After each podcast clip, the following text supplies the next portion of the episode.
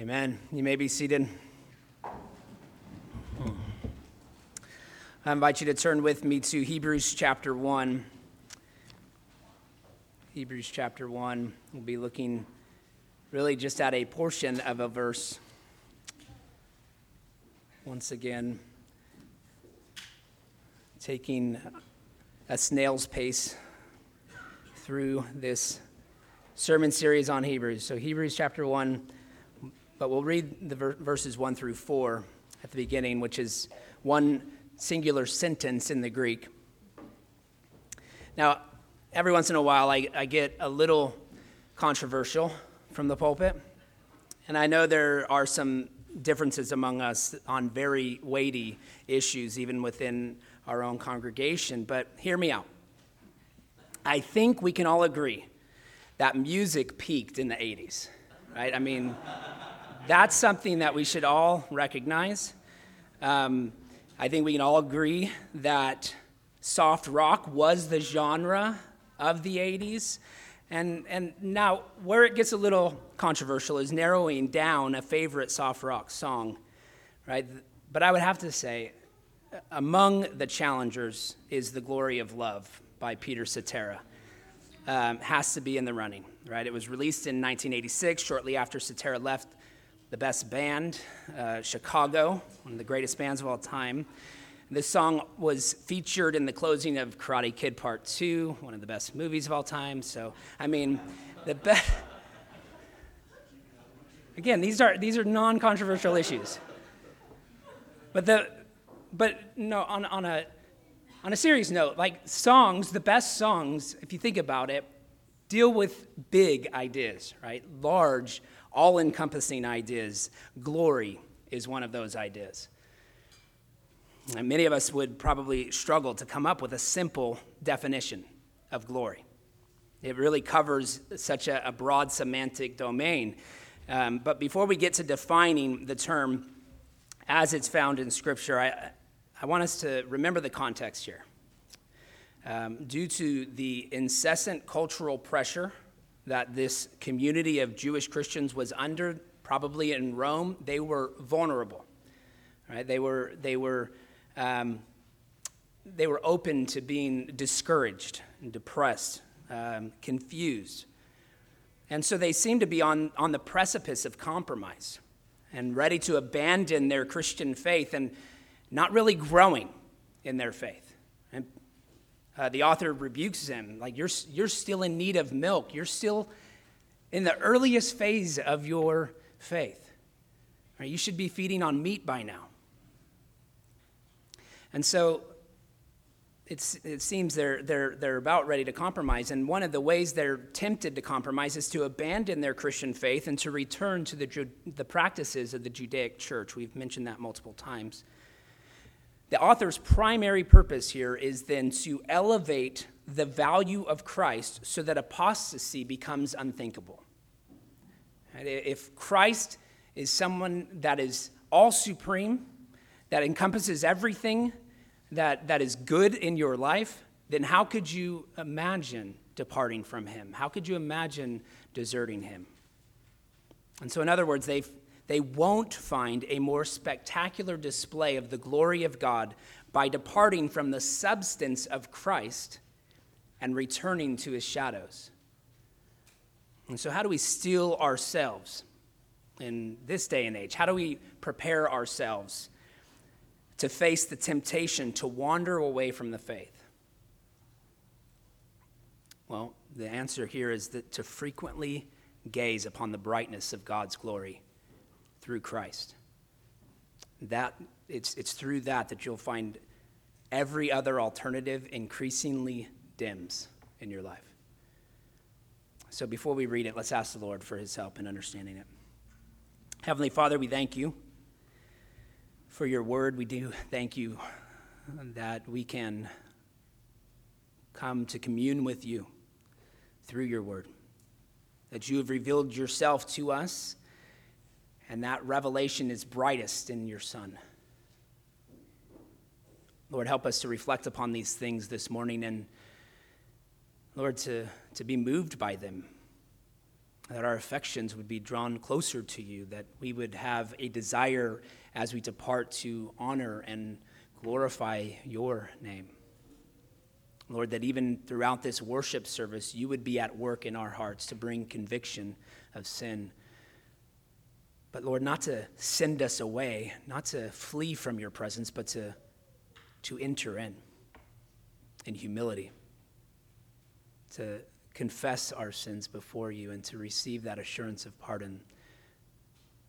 Lord, we need that this morning, and we pray that you would be at work through your word, that you would meet us where we are, each individually, Lord, that you would speak to us, and that we would have eyes to see and ears to hear the truth, and hearts that are softened to respond appropriately.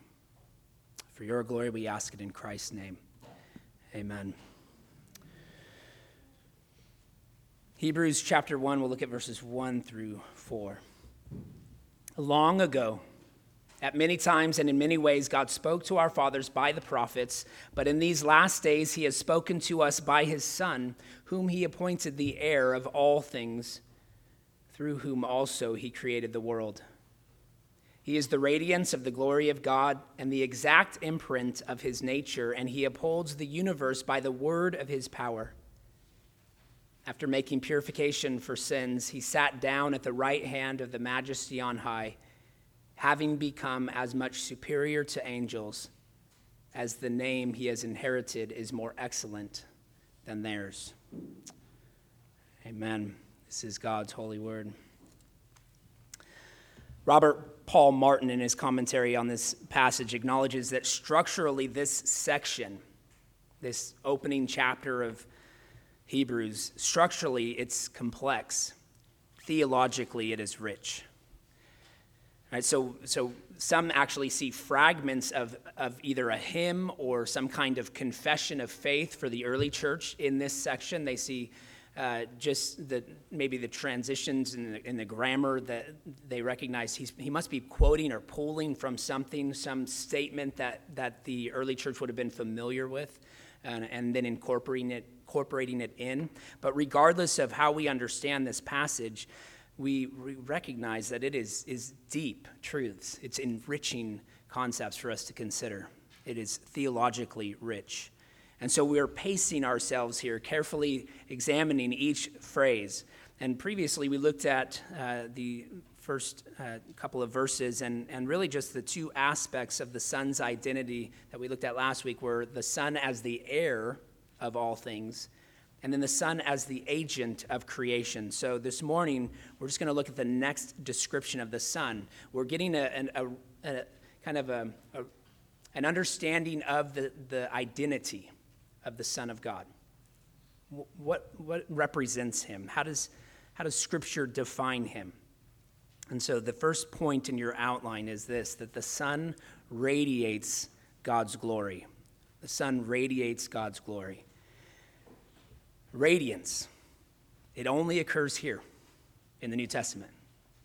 And this is the only place you'll find that word in Greek in the New Testament. It only occurs once in the Septuagint, and even there, it's, it occurs in a book that many of us would consider apocryphal in the Wisdom of Solomon, chapter 7, verses 25 through 28, dated to just 50 uh, years before Christ, about 50 BC.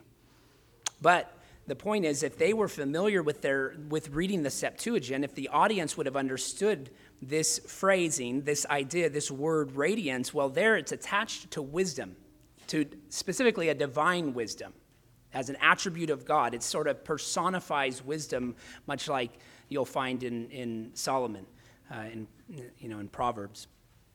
But any, so anyone familiar with this divine wisdom might immediately recognize that here the author is, is highlighting the superiority of the Son.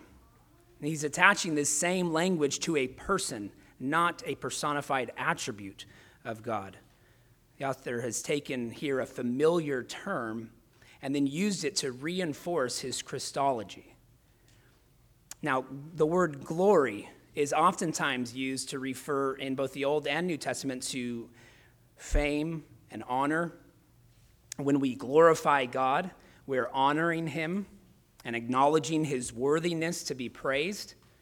Uh, his fame and his reputation are upheld by the adoration of his creatures.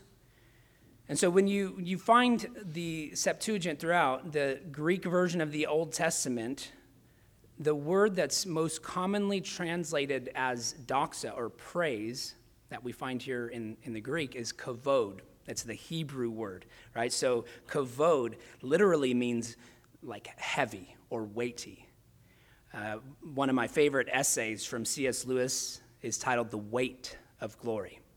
It's really a, a, play on the meaning of glory, it's, it's a play on the word um, in the title. But think of when the glory of God settled upon Mount Sinai. It uses that, it, it, calls it the glory of God settling upon Mount Sinai. What, what was it represented by? What would the people have seen when they saw that? They would have seen this luminous cloud coming down, lightning, thunder. They would have seen that coming down upon the mountain. And it would have settled, representing God's presence. Okay, it rested upon them, though, with a, with a heaviness or a weightiness. And the sight was so terrifying that the people asked Moses to speak to God directly. If you want, you can turn with me or I'll just read it. But in Exodus chapter 20, we see this. Exodus chapter 20, verses 18 through 19. Now, when all the people saw the thunder and the flashes of lightning and the sound of the trumpet and the mountain smoking, the people were afraid and they trembled. And they stood far off and said to Moses, You speak to us, and we will listen. But do not let God speak to us, lest we die. And they saw the power, they saw the supremacy and the authority of God in his presence resting upon Mount Sinai, and it made them so terrified that they did not want to be, the, to be with him without some mediator, right? without Moses speaking for them and him speaking to Moses in their behalf. And yet, following the people's defeat to the Philistines in 1 Samuel chapter 4, the Philistines captured the Ark of the Covenant, and the Israelites lament. And they say that the glory departed. The, the absence of the ark represents the, the presence of God and his glory departing now that it's been taken from them. So that same glory that cause, causes some people to hide in trembling fear can also draw others in with a trembling joy. It's deep, it's profound, and yet we see this over and over the, the, the command not to be afraid of God, but to fear God. Not to, not to be so afraid that you would run away from Him, but to come before Him with reverence, with awe, with a trembling joy.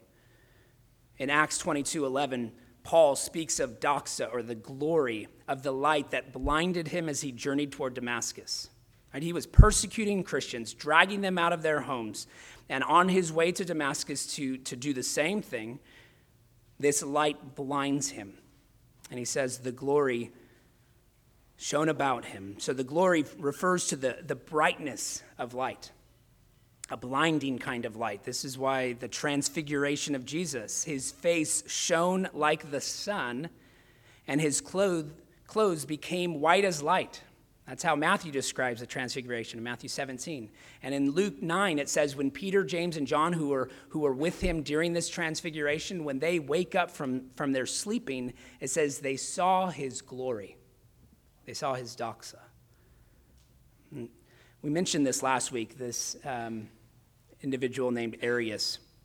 He was an early fourth century um, uh, priest, and he taught that the Son was subordinate to the Father that he was not co equal to the Father. He also taught that there was a time when the Son was not. So rather than being co eternal with the Father, the Son was the Father's first created being. And it's for these reasons, for these teachings, that Arius was denounced as a heretic at the First Council of Nicaea in 325 AD. And that was where the Nicene Creed was adopted. We've been reciting the Nicene Creed in our worship service the last few months. We'll transition actually to the Athanasian Creed partly because I wanted to mention Athanasius today. Right? Athanasius, in his late 20s, was Arius' most vocal op- opponent and the champion of orthodoxy. Uh, he became Bishop of Alexandria just two years after the Council of Nicaea, so probably no more than 30 years old, and he's the Bishop of Alexandria. The Arian controversy would go on to define the rest of his life, even spanning five different periods of exile that total 17 years spent in exile. But he held firm to his convictions throughout. And this is what he says about this verse in particular. He says, Who does not see that the brightness cannot be separated from the light? But that it is by nature proper to it and coexistent with it. You see, he's, he's directly responding to Arius's teaching. It is by nature proper to it and coexistent with it and not produced by it. Likewise, Ambrose, later in the fourth century, agrees. He says this Think not that there was ever a moment of time when God was without wisdom, any more than that there was ever a time when light was without radiance. For where there is light, there is radiance, and where there is radiance, there is also light, and thus we cannot have a light without radiance, nor radiance without light, because both the light is in the radiance and the radiance in the light. We could go on and quote several other early church fathers that all confirm using, using this same language in this way. There's also a, a, reference to brightness, right? When we see this language of brightness, it's oftentimes talking about angelic beings, even stars and you know uh, the sun and the moon, um, heavenly bodies. So, anticipating the objection that some might have had, right, that the Son was nothing more than a heavenly being as it's actually translated in Psalm 29:1 and 89:6, uh, where the phrase sons of God is translated as heavenly beings in reference most likely to stars. So the author here argues that the divine glory of the Son is far superior to the glory of angels. And that's really the rest of the chapter. Verse 4 on to the end of chapter 1.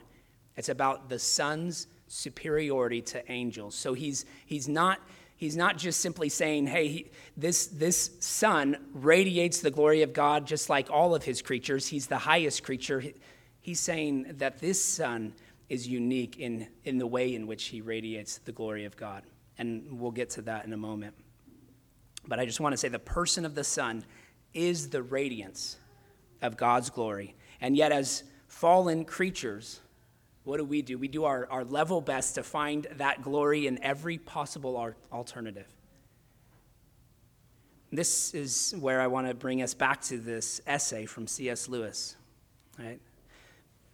But think about this just before we get there. Whenever we are confronted by something that's glorious, it, it takes our breath away.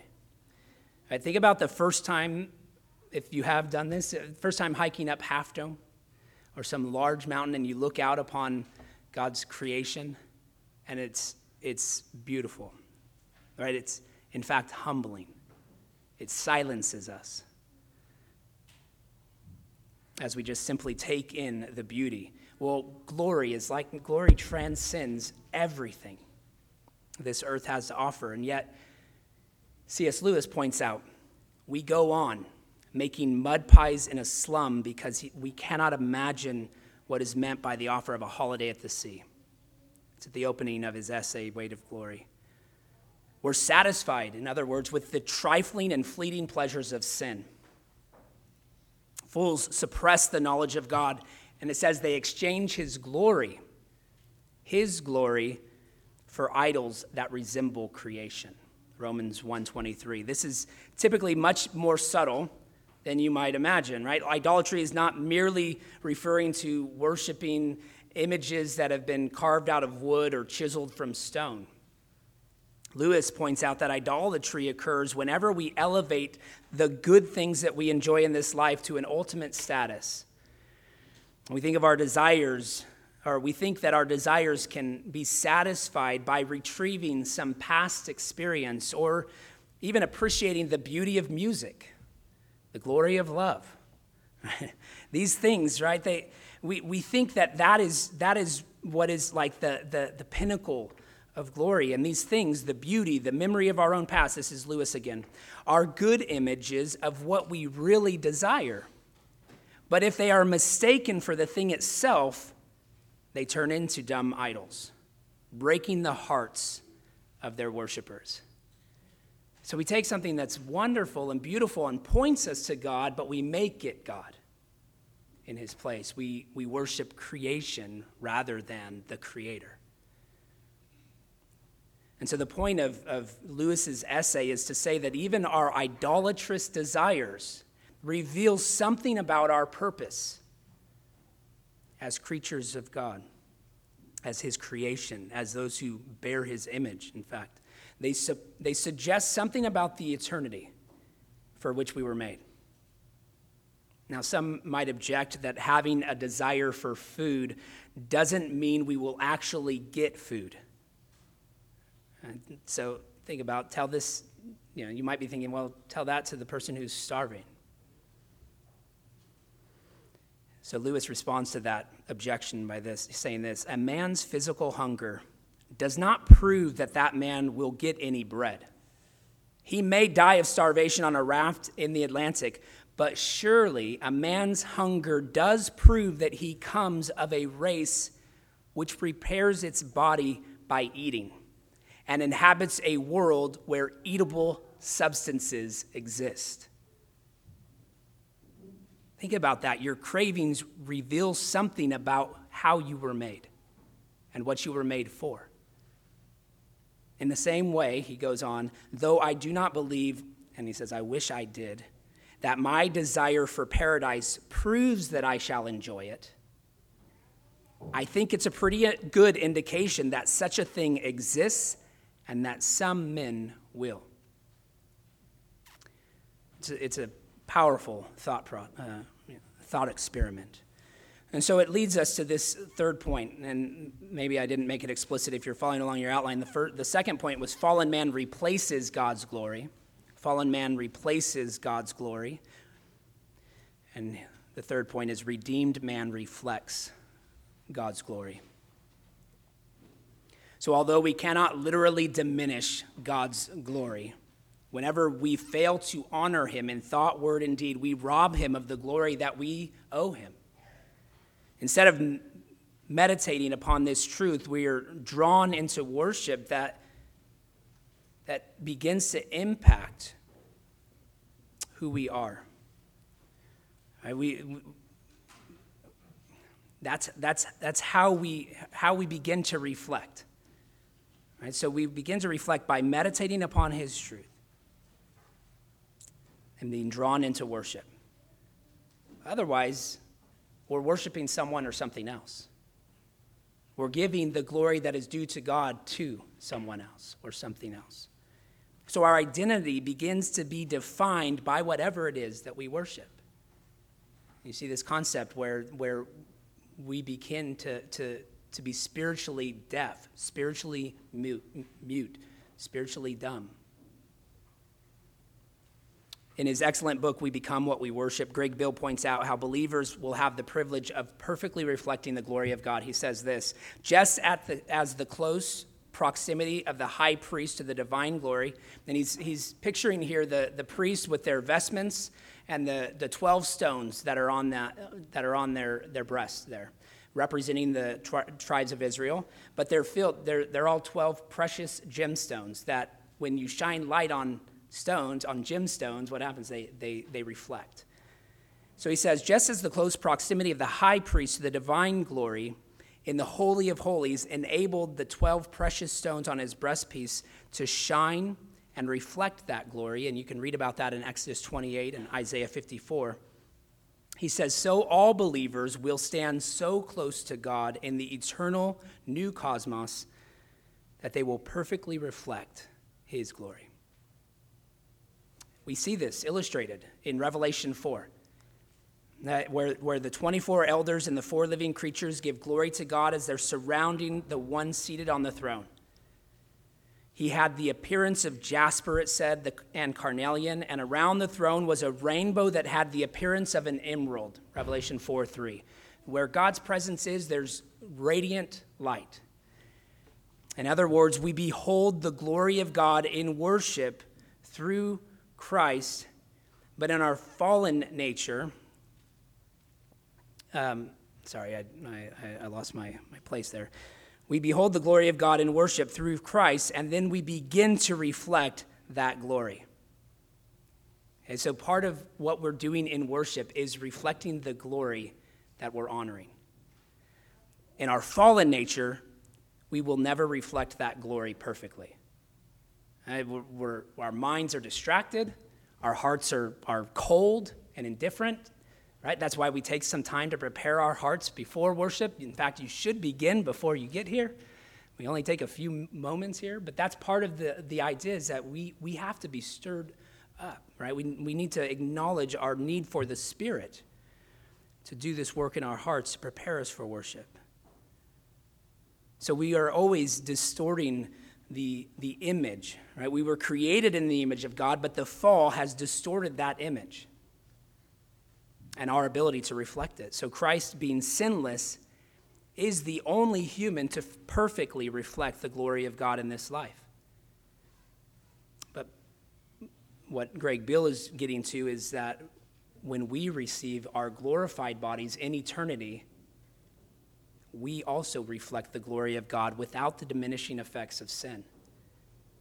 How we are finally ushered into that eternal state that we have all been living for, whether we recognize it or not. That being said, I, I do want to say that we must always preserve the uniqueness of the Son. Our experience is always a passive reflection of the glory of God, whereas the Son is the active radiance of God's glory. And you can look through the Gospel of John for several examples in John 1, John 10, John 12, John 14. The point is this the Son is God of God, light of light, very God of very God, as the Nicene Creed teaches us. And so, if we have defined glory accurately in the beginning and broadly enough, then there's one more blessing that I want us to close out with considering. Since the Son is the radiance of God's glory, then our union with Him bestows upon us honor and fame. I'm sure you're getting a little bit uncomfortable with that statement. This is not a fame that's derived from other men. Right? It's, it's a fame with God. We receive the honored title of sons of God the approval of God's Son is attributed to all who place their faith in Him. We are united to Him, so it's as if we receive the, the same benefits. We receive a share in the inheritance. This means that all of us are ultimately living for the acceptance and the appreciation of God. What drives us and motivates everything we do is, is craving God's affirmation. And we get a taste of that in our fathers, which is why so many people have father issues, right? Because we're in our fallen, in, in our fallen um, condition, we do not reflect these perfectly, but we always desire that perfection. And so it motivates it. Everything we do is a craving for God's affirmation. We long for our Heavenly Father to delight in us. Zephaniah 3:17 says this, "The Lord God is in your midst, a mighty one who will save. He will rejoice over you with gladness. He will quiet you by his love. He will exult over you with loud singing." What's your response to that? Your maker rejoicing over you, delighting in you it's, it feels wrong almost. Like, because we recognize who we are. And we say, that can't, that can't possibly be true. It's too sacred for me to receive. We don't see ourselves as worthy to receive such glory ever. And so maybe, you know, you think, well, he's just making too much out of this obscure prophet Zephaniah, who really reads Zephaniah anyways. Listen to Isaiah 62, verse 5. For as a young man marries a young woman, so shall your sons marry you. And as the bridegroom rejoices over the bride, so shall your God rejoice over you. Not only does Isaiah state the same promise, but he paints for us an illustration that reminds us of this truth every time we witness a wedding. And if, if, if I've married you, then this was a statement that in that was reflected if I, I didn't don't, I don't have many wives. I, what I mean by married, if I officiated your wedding, you probably heard this phrase. Right? You heard this verse quoted at some point in the service because it reflects this beautiful picture of, of a groom waiting for his bride, anticipating her, right? Excited. And as he sees her, he begins to delight in her, he begins to rejoice. And so, what that brings us back to where we began, right? This glory of love. Despite Peter Cetera's claim, no earthly love lasts forever, even your marriage. And Daniel LaRusso moves on from Kumiko in the very next film. It w- did not last forever. But that deep rooted desire, even though it was flawed, that deep rooted desire is evidence that one day believers will be entered into or ushered into a glorious eternity where that perfect love is reflected forever. And that's something we should rejoice in even now. Let's pray. Heavenly Father, we are grateful for the incredible promises that we have from your word and even even just reflecting upon the inheritance that awaits in glory. And as we read in revelation 22 that we will we will see his face the face of the son we will see his face and his name will be on our foreheads. And there will not be any night anymore. No more night because and there won't even be a need for the light of a lamp or of the sun for the lord god will be our light and we will reign forever and ever with him. Lord, these truths are too magnificent for us to comprehend. And yet, reflecting upon them humbles us, drives us toward you in worship.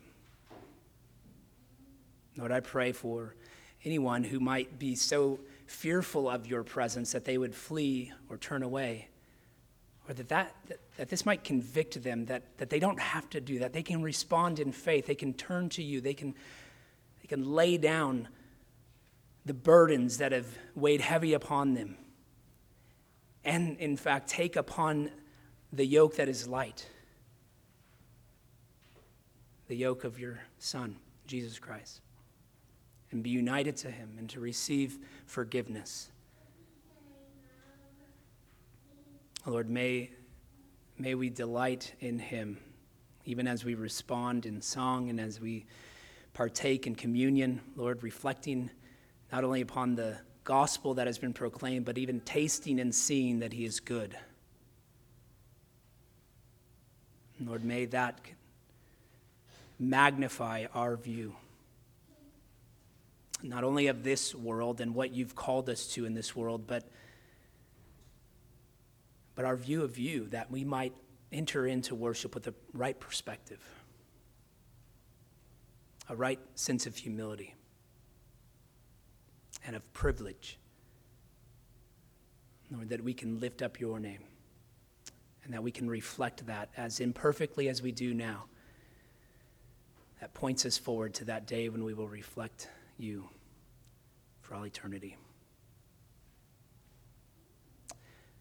Lord, we thank you for this time. Pray that you would continue to allow our hearts to meditate upon these truths throughout this day that you've given us to rest and worship you. And may you truly be glorified and honored in all we think, say, and do. It's in Christ's name we ask it. Amen.